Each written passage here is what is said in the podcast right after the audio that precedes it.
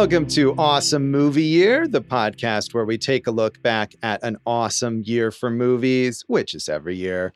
My name is Josh Bell, film critic and writer, and I'm joined by my co host. I'm replace my stock footage comedian and more stock footage. Is that it? That's the end of that? I couldn't do my every part of my normal intro was there was stock footage there, Josh, instead of Oh, something yeah. new. You know, yeah, so. we're gonna. You should have. Yeah. You should have brought your brought a recording of someone else saying your name or something like that. Yeah. saying each part of your name to throw in there. I should really just like poorly edit all of this too. Yeah, there you go. really Just put it, sell put it like out of order. Insert Yeah. insert maybe a recording of a different podcast somewhere in the middle of shot it. of shot of woman getting choked. Yes. What's happening there? This is our season on the films of 1953, and this episode is our future cult classic episode on Ed Wood's Glen or Glenda, featuring lots of stock footage and poorly edited sequences. And it's uh, you know, we've talked about Tommy Wiseau, and I feel like Ed Wood is the obvious antecedent of Tommy Wiseau. So if we've talked about Tommy Wiseau, we, we were going to have to get to Ed Wood eventually. So here we are with Ed Wood. And this is his first feature film. So this could have been our debut feature. We could have replaced Stanley Kubrick with Ed Wood. Imagine how that would have gone.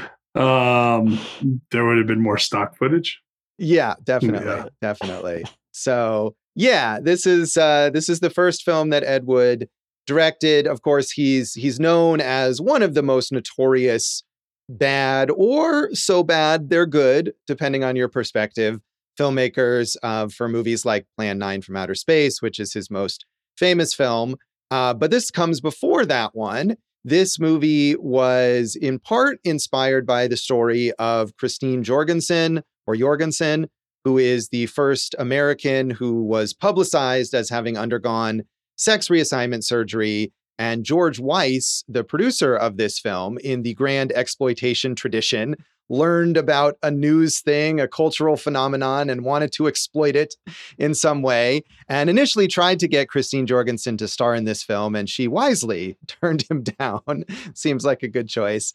But instead, he ended up with Ed Wood, who is uh, also well known for his penchant for cross dressing, which is not the same as being transgender, as we sort of learn in this movie and sort of are muddled by in this movie. But because of that, he convinced George Weiss that he was the right one to make this film. And it really doesn't have anything to do with Christine Jorgensen or her story, but it was still capitalizing on that. And Ed Wood is the director and the star of this film under the alias Daniel Davis. And uh, it's something. So, Josh, George Weiss, as you said, exploitation producer. Also, I think same year came out Test Tube Babies. Yes. You know, and uh, the Christine Jorgensen story, I I think, right, kind of inspired that second story in this film of the military man who comes back and goes under sex reassignment surgery. Uh, it's interesting, you know, 1953 they they use the word transvestite uh, throughout, and uh, we grew up using that word, and now we know better. But um, you know, so if if we uh, slip today, give it give us a give us a little uh, leniency. Yeah, they're definitely using outdated terms here. And the that second story that you refer to um, about Alan, who becomes Anne, is sort of like the Christine Jorgensen story in that that's someone who actually does undergo surgery and medical treatment, but is presented in the film as what they call another term that we wouldn't use now, a pseudo hermaphrodite, which is what we would now call intersex. And that's not what Christine Jorgensen was. Mm. So it seems like the movie is almost hedging its bets. Like we couldn't show you someone who is fully like assigned male at birth, undergoing surgery and um, being happy and productive in society. We had to kind of give you this out here in a way with this person being intersex. So it's a, it's a complicated dynamic that's well, going on. again, this wasn't the movie that George Weiss hired Ed Wood to make, right? True. Wasn't the, the original title like "I Changed My Sex"? Yeah, that was a title, in fact, that it was released under in some in some markets. In the great exploitation tradition, where many many movies like that are released under multiple titles uh, you know making the title as sensationalistic as possible right but, yeah. but that story is very secondary to the main story which is the, the first main story is we see a cross-dressing person who has killed herself uh, because she keeps getting stopped by the cops right and then we have a uh, inspector of sorts uh, a detective who goes to learn about the culture of cross dressers. And then that's when we get into the Daniel Davis Ed Wood story, which is basically like, well, let me tell you about a case of a man who wanted to be a woman. Here's a step by step rundown with some footage of what I'm talking about and some stock footage and an interlude of some other stuff that's more, more racy. Yeah, I mean, basically, you're right. This isn't the movie that George Weiss wanted a movie about someone undergoing sex reassignment surgery like Christine Jorgensen did. Ed Wood wanted to make a movie about being a crossdresser, which is on sort of the same spectrum, I guess we could say, but is not the same thing. And basically, Ed Wood hijacked this movie in order to make a movie about his own personal issues, which, right. which he did. Right, exactly. And he had Bela Lugosi, so that helped too. And he had Bela Lugosi, yes. Let us not forget the framing story of Bela Lugosi, where he narrates things that are going to happen. And then the other guy also narrates the things. It's a framing story for the framing story and is entirely superfluous, other than the fact that Ed Wood loved Bela Lugosi and had tracked him down as, as he was sort of um, living in in poverty and addicted to drugs and Ed Wood found him and gave him work and basically he was happy to get paid to be in any kind of movie right i think exactly. point. and I, I, mean he's uh like you're saying like the the his narration is more like uh broad stroke themes of uh uh poetic license. Do they even have any relevance to anything? Uh and the same type of thing um could be said uh, of the character that they introduced in Plan Nine from out for outer uh, from outer space. Sorry, I'm having trouble talking today, apparently. But um, there is, like you said, the main narration comes from the detective and the doctor talking back and forth. Right. Yeah, they're the ones who really explain the the details of the story of of Glen, played by Ed Wood. So as um, Daniel Davis, as Daniel Davis, exactly. you can see why my of, my brain was trying to work it all around there. Lots of shifting identity going on in this film. Really. Yes. So yeah, it's something like this. I don't know what the budget was. There weren't any figures that I found. I'm sure it was very very small. I believe it was shot in four days. I think. Um, it did, according to Wikipedia, gross approximately $20,000 at the box office, which doesn't sound like very much, but is probably a good amount considering its budget. Um, and those those sort of uh, erotic interludes that you're alluding to, Jason, that don't really have anything to do with uh, the story, with either of the stories here related to cross dressing or or sex reassignment surgery, or where there's just like random sexy things happening. Those were not shot by Ed Wood. Those were added by George Weiss to pad out the running time and to give it I don't know, more of a more raciness or whatever. It's a very short movie, regardless, it's even with all that stuff. It's it is a mess. It is indeed a mess, but sometimes a fascinating mess. I think, like a lot of these so bad they're good movies, like The Room. There's there's something mesmerizing about the awfulness of this film. I mean, I don't know if that's what you're going to call it. I am not going to call it so bad it's good. I'm just going to call it so bad. Yeah, I mean, I I am with you on that, and I think we probably talked about this in our episode on The Room. Like, I'm not really keen on the so bad it's good idea. Like if it's bad, it's bad. And if you think it's so bad that it's good, then just say that it's good if you think that it's good. Like it's okay to think movies are good. Um, so I agree that it's just that it's bad, but I think it's fascinatingly bad in a way that just like a lot of exploitation movies that are just cynical cash ins are less interesting because this is a movie, like I said, where Ed Wood basically hijacked this craven exploitation movie to to put this very very personal expression on the screen. Uh, yes, of a subject that was not uh, accepted as in the mainstream as of yet in 1953. Right. And even now, less, uh, more than then, but not entirely. So, Not surprisingly, this is not a movie that was extensively reviewed in the press. Um, it was a tough thing to look for reviews of this movie. So, uh, to be honest, I I have only one contemporary review of this film, and I think this is actually the same thing that happened with The Room, where the only people who diligently went and saw this movie and wrote about it at the time it was released were Variety because they would review literally anything that played in a theater. So, in their unbylined review, Variety said, Glen or Glenda is an exploitation film dealing with transvestism and sex change. Told mainly in semi documentary fashion, story unfolds as two case histories presented tastefully without the explicit shock visuals common to such case study pics. Though opening credits warn of film's stark realism, director Edward Wood's use of stock footage, cheap sets, perfunctory visuals, and recited lecture dialogue gives the picture a phony quality. What distinguishes it from other low budget efforts are the occasional mad flights of fancy. Most involve a weird scientist, delightfully played by Bela Lugosi in eye popping fashion. Also out of the ordinary is a suggestive, but far from pornographic, sequence of women writhing in their sexy undies, laden with bondage overtones, as well as a surrealist nightmare scene. Uh, really kind of a generous review there from Variety. A hodgepodge of everything going on there. Yes, yes, indeed. I like Bela Lugosi in this. It's, he's fun. I mean, imagine that, right? Like, you know, walking down the street, you're, you know, imagine if Tommy Wiseau had pulled something like that off, right?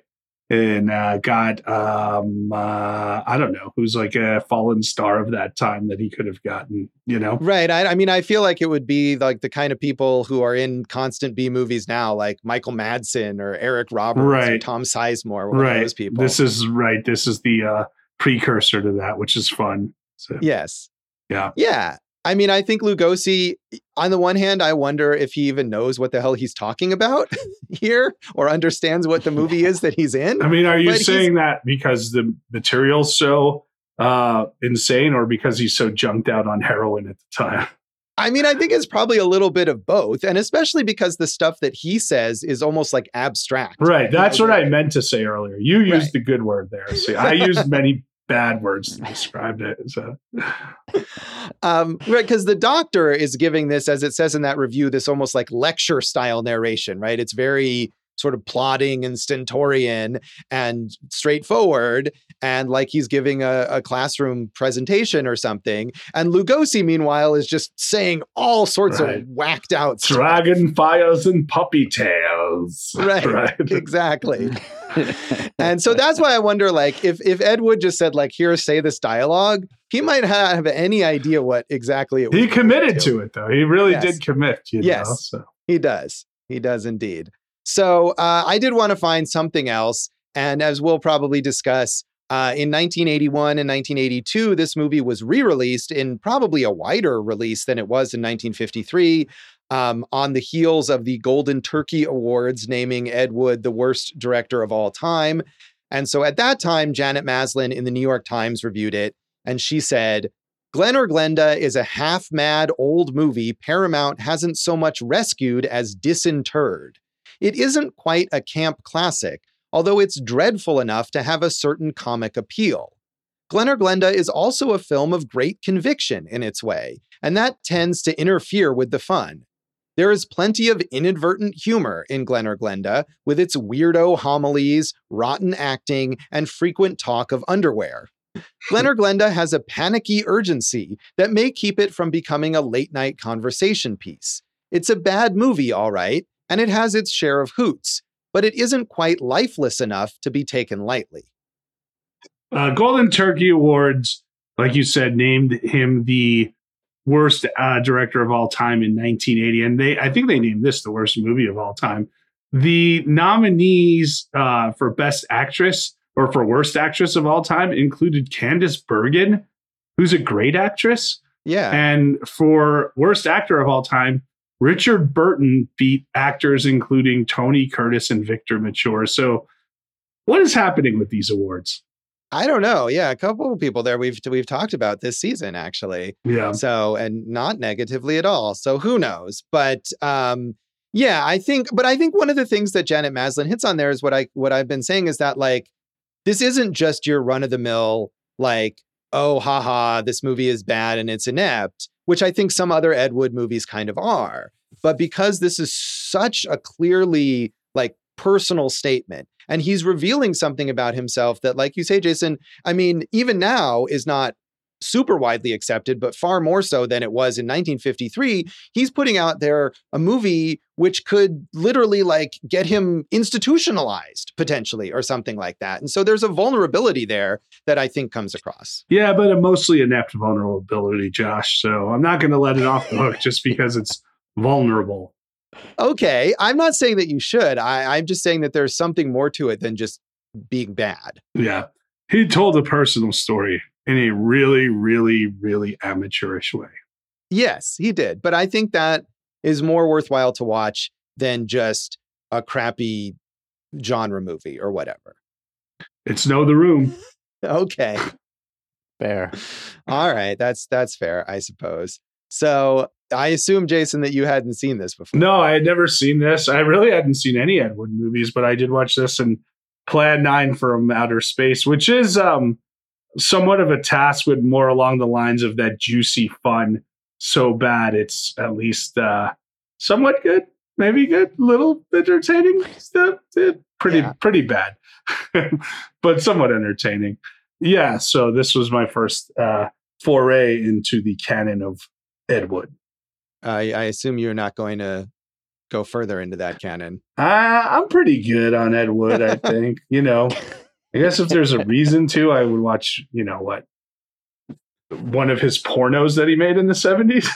you could you could Yeah. do that um yeah i'd never seen this before either i had seen plan 9 from outer space um but only in like the RiffTrax version where you know they're they're you've got the the mystery science theaters guys making fun of it i actually i think i went to i went to a theater showing of that one time several years ago so um that that mitigates the tedium of watching the movie when you've got somebody making jokes at, at its expense the entire time and um, I did, I didn't want to watch that again, especially without the jokes, but I did watch another Ed Wood Bela Lugosi film, Bride of the Monster from 1955, which is more along the lines of Plan 9. It's a sci-fi horror exploitation kind of film. And Lugosi is like he is here, doing his best there, but it's a it's a it's a chore and less illuminating than this film. I like that he has his own company, though. Like you probably see many of the actors that I saw in uh, Plan 9 in, uh,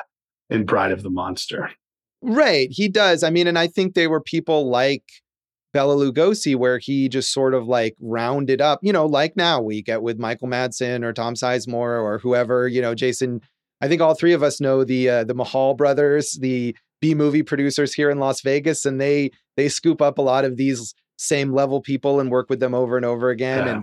Bottom you know, and bottom of the barrel film composers. And yeah, I know one of Dave, those. Dave Rosen would have been making music for Ed Wood movies had he lived in 1953. Yes, exactly. I'd love every second of it. Too. Uh, but yeah, there's uh, Tor, Tor Johnson, who is in Bride of the Monster and in um, in Plan Nine as well, I believe, right? He And- definitely is. He's a big fella. Yes, he is a big fella. and uh, uh, Lyle Lyle Talbot, who's in this film, was a longtime actor who plays he plays the detective in this film, and he'd been in tons of movies in like the the 40s, the 30s, and 40s, and you know was kind of at a washed up point in his career. And Ed Wood picked him up, so definitely that's that was sort of a strategy of his, I guess, which is a continued strategy for B movie filmmakers to this day. Hmm. There it is. Although Yeah. maybe we should say that um, most B movies this day don't have nearly as much narration or stock footage. I've seen plenty of B movies with a lot of stock footage. Maybe not as much narration, but stock footage is alive and well. I mean, it would be fun to see like you know Ed Wood uh, do Sharknado 17 or an Asylum picture or something like that, right? Ed Wood would 100% be working for like the Asylum or Full Moon or something like that if he were alive today. Yeah, that would be good. So, Dave, had you ever seen this? So, uh, my mom used to make me watch all kinds of Ed Wood movies when I was a I kid, don't understand. and uh, and uh, I'm I don't remember if I saw this one specifically. Obviously, Plan Nine was was regular rotation, uh, but I probably saw this one. And as I sent to you guys in our little group chat, uh, when she was pregnant with me in 1980, she took me uh, to the world's worst film festival, which was put on by the uh, authors of the Golden Turkey Awards, and played this Plan Nine, a bunch of other insanely bad movies, and uh, she talks about it all the time how great it was. So did she like these movies, or is this like? Are we going to discover something like in that uh, documentary, "Mommy Dead and Dearest"? Like, is this your mom's way of Stockholm syndroming you or something to like to get her un, uh, get your undying loyalty to her? Some I have no idea what's going on with this relationship, Dave.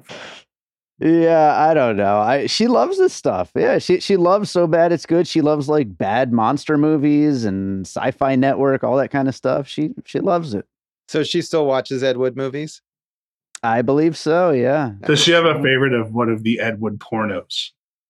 That that I can't tell you. I know Plan 9 is the number one of all the Ed Yeah. Wood movies. Yeah, though, that's so. that's a typical favorite. So, uh, anything else on the background of this film, Jason, that you want to mention? Uh, no, definitely No. not. Jason's done with this film already. We'll we'll come back Yeah. and try to get some more general thoughts on Glen or Glenda.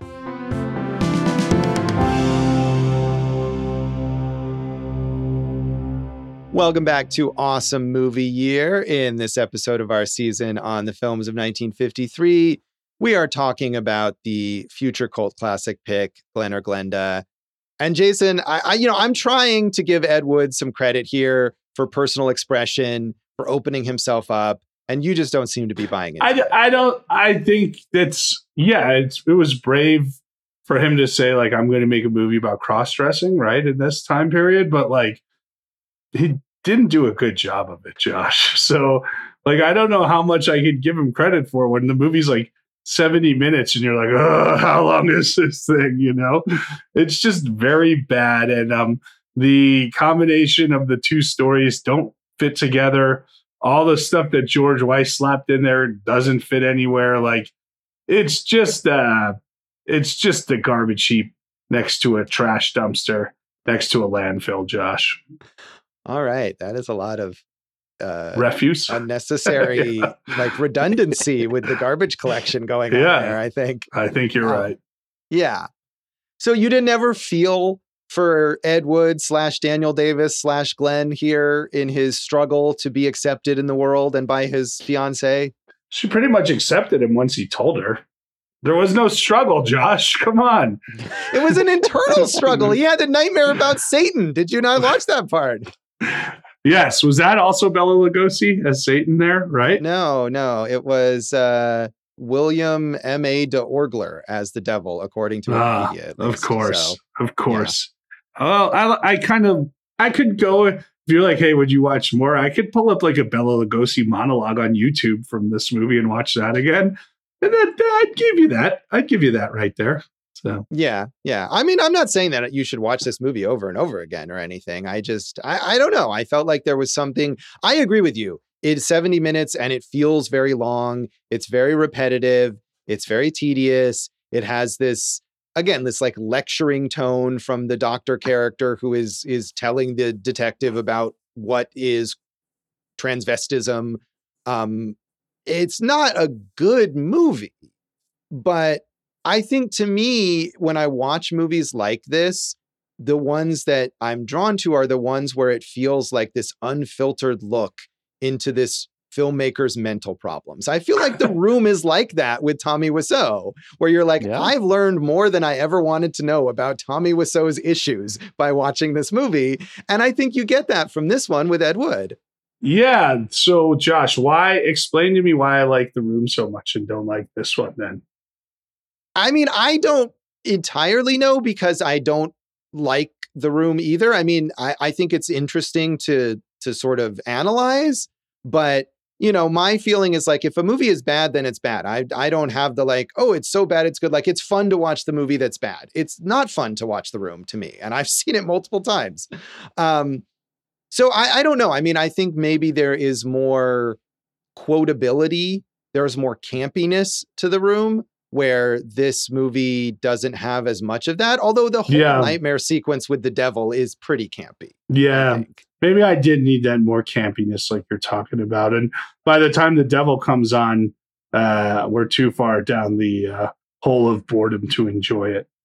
Right. And I think that's one of the fascinating things too about this movie is that it can take this subject that, like I said, for especially for 1953, is it, kind of incendiary and make it seem extremely boring and dry. That's your that's what the credit you're giving it. So, right. Credit to Ed Wood for taking something that would be horribly like that that audiences at the time might find shocking and offensive and making it something to like put them to sleep. Yes, there you go. That see, Josh, this is why Josh is a film reviewer, Dave, for insight Yeah. like that. I agree. I like that, Josh. Thank you. What, one thing that I was thinking in in comparing it to the room, like for some reason, even though both movies obviously have like big crews of people that are all working together to put this thing together, uh, the room feels more like a, a group of people all kind of failing together. Whereas this feels like you, if you weren't looking at the the actual uh, credits, you would think it's just Ed Wood filming something himself, like and just trying desperately to put something together just him alone. Like that's kind of the the feeling I got from this movie. I mean, parts of it may be like that. It wouldn't surprise me if the Bela Lugosi scenes were just like Ed Wood went to Bela Lugosi's house and set up a camera. That's what he. and was That's like, what he did. say this. That's what Yeah. he did for Plan Nine. I mean, that's all footage after Lugosi died that he put into Plan Nine, which is so- sweet, you know, that he did that and everything. Um, yeah, sweet is one word for it. but no, that was, you know, most of that was body doubled for Lugosi after he died. So um, I don't know. Maybe if he had gotten Bela Lugosi to say, "You're tearing me apart, Mark."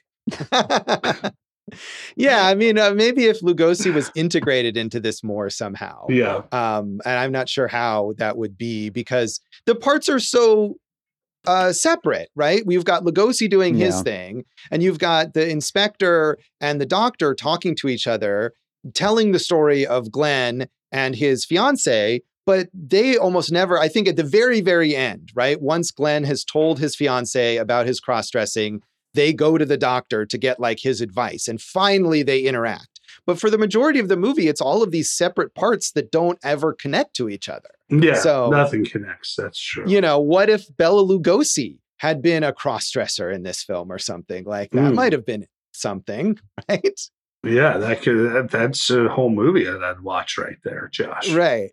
Right. I mean, Um, because we do have a couple scenes of other uh male characters in drag, right? Including one with this guy who's got like a big beard. I think they're trying to emphasize the masculinity of these people, even though they want to wear women's clothing, because Ed Wood was uh, you know, wanted to be sure that no one thought he was gay. I think was, was one of the things You ever wear women's clothing, Josh? I feel like this is not a subject. Unlike Ed Wood, I don't need to be, you Uh-huh. know, revealing everything about. I mean, there's life here. pictures of me in women's clothing, like from Yeah, different performances and Halloween's, and like uh, I could go on stage, and I'm not going to say I'd Eddie Izzard it would, but I I could use a little feminine touch to my wardrobe, and I'd be cool with that. So sure. And I think that's great. I mean, and I think that's one of the things that this movie is trying to convey that like it's not that big a deal, right? You could do that. It doesn't mean that you're a deviant. It doesn't mean that you have to be, you know, shunned from society or whatever. And uh, it's still something that we're, it's a big political topic right now with like drag queens and stuff. that's weird to me. I, it feels like it's not a topic at all in the world I live in, Josh. Well, that's that's good, and I I mean I don't feel obviously I agree with you that that there's nothing bad or wrong about that, and it should be something we don't really concern ourselves with. But there's a very big right wing contingent that believes that like drag queens are destroying our society. Well, clearly we Yeah. need some left wing drag queens in the Senate or in Congress to put them in their place with a little sass. There you go. Jason says RuPaul for Congress. Whose house? Rue's house. All right. that is uh that is something. So I don't is there anything positive you want to say? I gave? Bela Lugosi credit. Can you Okay. stop hounding me, John? I, I don't know. I'm just trying to. it's I'm not a to- good movie. There's nothing good in Uh, this film other than All right, all So. I mean, man, don't don't get angry at me. It's ter- the stock footage is all right. you want me to say that? It's very, good very choice of stock footage. professional stock footage when I see like missiles being launched and stuff like that. I'm like, hey, that looks like a missile being launched. Is that is that right? So Yeah, yeah. Yeah. I, was there anything like surprising or or interesting to you, even if in a bad way? You're really picking here, Josh, aren't you? I'm just trying to get some discussion. I mean, I guess, uh, on this dis- how about this? discussion podcast. Ed Wood, had he not been a director, I think could have been a capable, uh, I'm not going to say star, but a capable actor of B movies.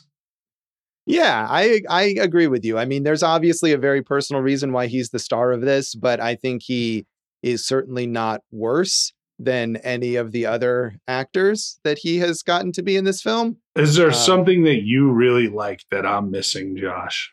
No, I mean, and I'm like I said, I it's not that I thought this was a great movie. I just felt like I appreciated what Ed Wood was putting out there at this time into this film. And especially again, watching Bride of the Monster, which is in some ways, I think like Plan 9 probably a more professional, polished production, but is to me a less interesting film because it's just a dumb sci-fi monster movie with a plot that makes no sense and terrible acting and like crappy sets and all the stuff that you expect from something like that. I think those were the things I enjoyed in Plan Nine. You know, like it, it's a it's a real, you know, I'm not even going to call it a B movie, a D movie, but you know, hey, I like that the flying saucers are like spray painted paper plates or whatever they are, you know, and they're on Right. fishing line and everything. That said, it's also not a good movie, Josh. No, no, it's not. And uh, all right, I'll uh, I'll stop torturing you on this. Dave, but- you want to jump in? yeah. Any any thoughts? Did you anything you you liked about this film, Dave?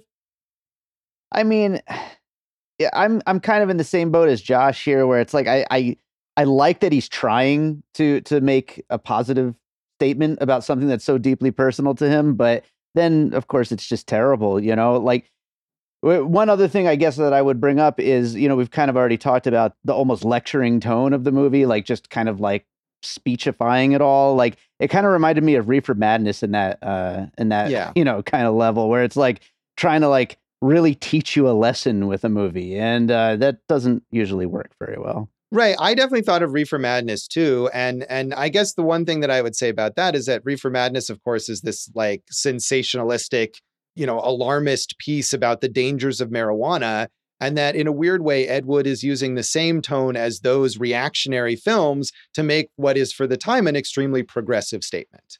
sure yeah absolutely and that you know that's I, I it deserves a little bit of uh, credit, I think. What does your mom like about this movie? I have no idea, but you know, yeah, I don't know. We'll have to get we'll have to get a little uh, bonus conversation with her going. At There you point. go. So, Jason, I'm going to let you off the hook here. We'll we'll we'll close this out. What do you want to rate Glen or Glenda? Uh, cashmere sweaters. They're Angora sweaters. Oh, let's do that. that. Yeah, let's do that. Angora sweaters.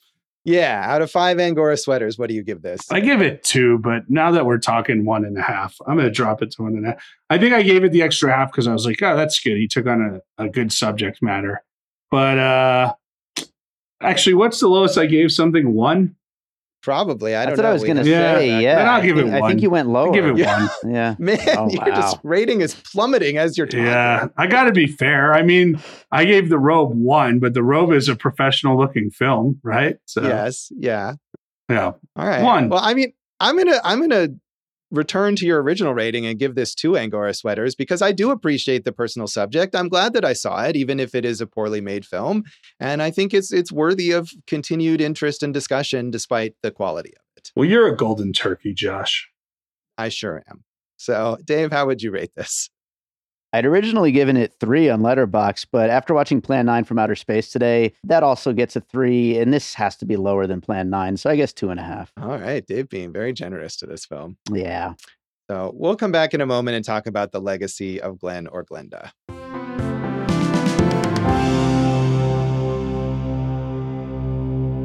Well, There's Josh. He's going to bring us back into the segment and tell us what we're going to talk about now.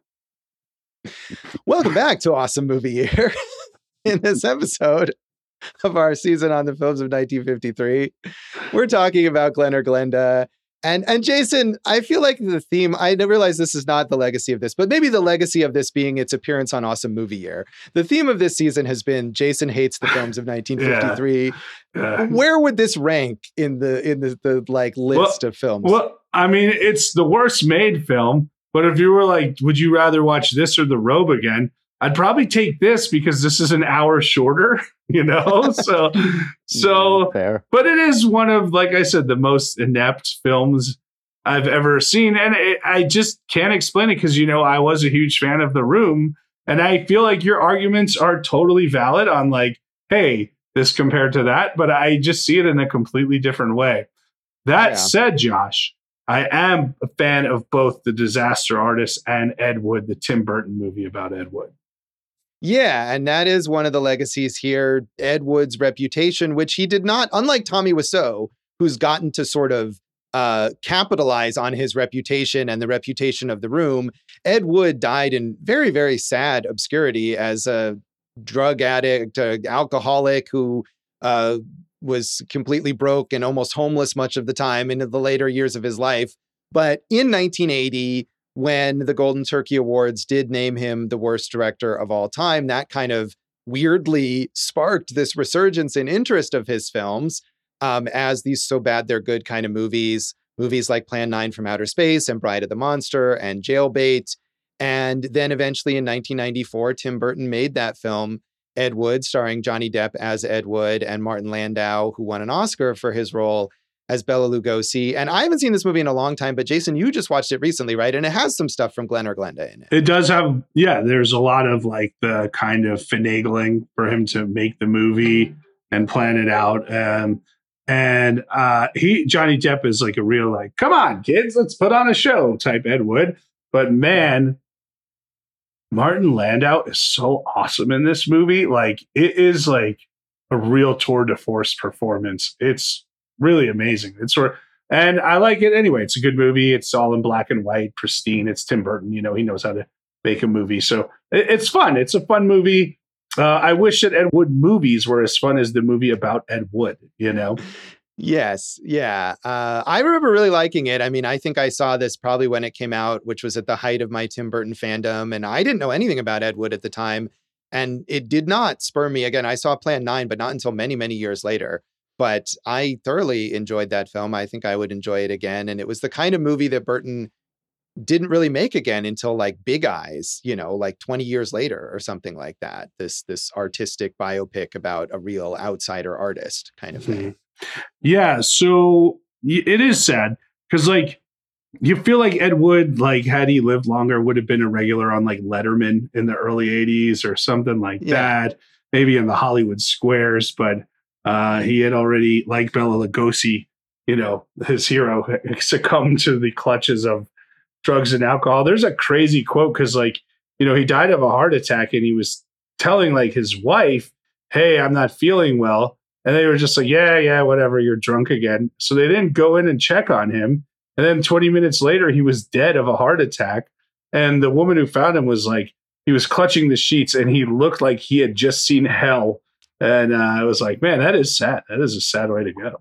Yeah, it really is. The the later years of his life sound extremely bleak. And um, he died in 1978. And I think you're right, Jason, that like had he lived into the 80s, and he wasn't that old, you know, he certainly would have been, had he cleaned himself up, he would have certainly had many more years of life. And I think I could absolutely envision him being this this sort of pop culture figure going into the 80s and 90s. Right. We talk about, you know, our guy from American Movie or Harvey Pekar on this show and Mark, whatever his name is. Mark from, Borchardt, yeah, Yeah. from American. And you Beauty. see, like, he could have totally been a character like that. Yeah, yeah. I mean, Mark Borchardt definitely is working in the Ed Wood tradition there. Right, on, right. On Coven. So, um, so that was sad, Josh. Like I said, he he moved from making movies into writing pulp novels into making like pornos. So at least he had a varied career. he did. I, I think a lot of his novels were were also like erotic novels and stories. But yeah, I mean, he didn't make that many feature films, but he wrote more than 80 novels, which is pretty astounding. You know, churn those out basically, presumably to avoid living on the streets, it sounded like. So maybe more sad than inspiring. Yeah. And Josh, he um, returned to this subject matter in two of those novels uh, Killer in Drag and Death of a Transvestite. Yeah. I mean, obviously, this was something that was important to him throughout his. Uh, you know his whole career and even when it's not in one of the movies like in bride of the monster tor johnson's character who is this sort of i think as he often would play for ed wood this this like simple simpleton brute kind of character gets very fixated on a piece of angora there and he doesn't wear it but he kind of caresses it in a way that you you know if you know what's going on there then you can see it. Hey josh can you believe this movie was shown in china in 1953 that is something i don't know what they made of it there i would love to have found some uh, chinese reviews i don't know if those that would have been yeah considering that there were barely any american ones probably not but um yeah, as we said, Bela Lugosi, this was toward the end of his life. Ed Wood did kind of rescue him in a way and put him in films. He was in a couple, he was in Bride of the Monster. And as you said, the some amount of footage of him is in Plan 9. He died before they finished that film, and they very obviously replace him with a body double. Um, hmm. but but I mean, you know, it is as weird as these movies are, as bad as they are, it is kind of sweet the way that Ed Wood was such a Bela Lugosi fan that he sought him out and did more for him really than anyone else was doing at the time. And I think that's the one of the best, or probably the best part of the Ed Wood movie, the Tim Burton movie, is the the sweetness of their relationship. Yeah. Josh, so, you a um, fan of Bela Lugosi's Dead by Bauhaus? Um, I no, I mean I'm not not a fan of it. I'm just, just not, not, my familiar with not it. my my band, yeah, or whatever. But I like Bela Lugosi's acting. That's not a song, but in fact a thing that he did in Be- movies. Bela Lugosi's acting. Maybe um, if Peter Murphy ever writes a sequel to Bela Lugosi's Dead, yeah, probably so. would not be as big a hit. But he was but, a big star. He played Dracula. yeah, know, everything. Yeah, I mean he's still like you think of the image of Dracula, and Bela Lugosi is still what you think of. Like you know 90 plus years later. I I agree. Yeah. Josh, you mentioned Lyle Talbot. He played the neighbor on Ozzie and Harriet. He was the found a founding member of the Screen Actors Guild, so he had a lot going on there. Yeah, he had, like I said, a huge, huge career uh, before this in like the 30s and 40s, and you know, ended up in in an Ed Wood position. Um, Dolores Fuller, who plays Glen's fiance and was at the time the real life girlfriend of Ed Wood, she appeared in a couple other Ed Wood movies before they broke up. She's in Jailbait and briefly in Bride of the Monster. And uh, after breaking up with Ed Wood, she did pretty well for herself. She moved to New York City and became a successful songwriter who wrote many songs for Elvis Presley, as well as Peggy Lee and Nat King Cole. And she lived till 2011. So, quite a whole separate long career for her. Yeah, I like that. That's good stuff. And Timothy Farrell, who was the narrator, was in I, I kind of want to see this movie, Dance Hall Racket, which is the only movie Lenny Bruce was ever in.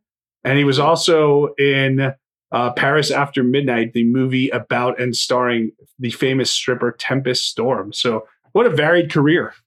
Oh yeah, and Tempest Storm, who was a longtime Vegas resident and uh, was always at like the Burlesque Hall of Fame and stuff out here. So yeah, um, yeah, that's cool. And Farrell was also a uh, a bailiff in the LA County Marshal's office for like 25 years, in addition to being an actor, or really primarily that, and then acting on the side, I think is the thing. Josh, three fun facts.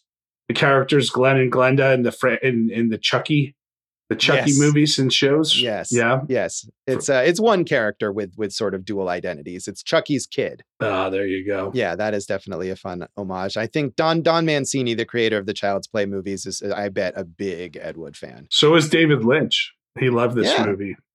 See, you know, I didn't. you versus David Lynch. Well, I like David I Lynch, but yeah. Right. And that's all i got josh. Yeah i mean i think i would say as as as inept as this film is the fact that it became a big part of culture eh, starting in probably starting more in 1980 is is a not insignificant landmark in the depiction and acceptance of transgender people in film. Josh i just had one more fun fact for you. Uh, 1981, when all this Ed Wood hysteria was going on, it's uh, said that Warren Beatty was the one who got the reissues going for him over at Paramount mm. while he was making Reds. Yeah, good for him. I feel like if if Tim Burton had made Ed Wood like you know, 10, yeah, Warren Beatty would have been earlier. Perfect. Warren Beatty, yeah, he would have been perfect for it. Yeah, so I agree. All right, well, that is Glen or Glenda, and that is this episode of Awesome Movie Year. You can uh, lecture us online or on social media. I don't know why you would. Like, is this the one you want to die on the hill for, or the hill you want to die on? I just meant about the lecturing in the film. oh okay, yeah, that's so, it could be that. Yeah, I, I I reverse that saying too. Is this the hill you want to die on? Is what I meant. Josh, we are on social media. Jason Harris Comedy, Jay Harris Comedy. Uh, hey, I have a new website up, Josh. It's called eatthiscomedy.com. How about right. that? Yeah, it's got yeah. nothing to do with uh, movies or awesomemovieyear.com. But uh, it's up. So, haha, suck it, go for jason.com. Uh, and, uh, you know, we're at awesomemovieyear.com, awesome movie year on Facebook and Instagram, awesome movie pod on uh, Twitter. I am at joshbellhateseverything.com, at Josh Bell Hates on Facebook at Signal Bleed on Twitter and at Signal Bleed on Letterboxd. And you can listen to our producer David Rosen's awesome podcast, Piecing It Together. Check us out wherever you listen to podcasts and follow us on social media at Piecing Pod. Jason, what is in our next episode? Josh, we left it up to the audience, and uh, it was 1953.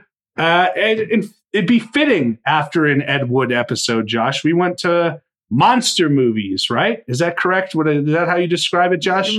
Yeah, monster and alien attack movies. Uh, yeah, uh, the broad like the the the the B movie staple style sci-fi. Yeah. yeah. And the winner was an alien movie, Josh. Should I say it right now? You should. It's The War of the Worlds. So tune in next time for The War of the Worlds and thanks for listening to Awesome Movie Year. Thank you for listening to Awesome Movie Year. Make sure to follow Awesome Movie Year on Facebook, at Awesome Movie Pod on Twitter, and at Awesome Movie Year on Instagram. And if you like the show, review us and rate us with five stars on Apple Podcasts.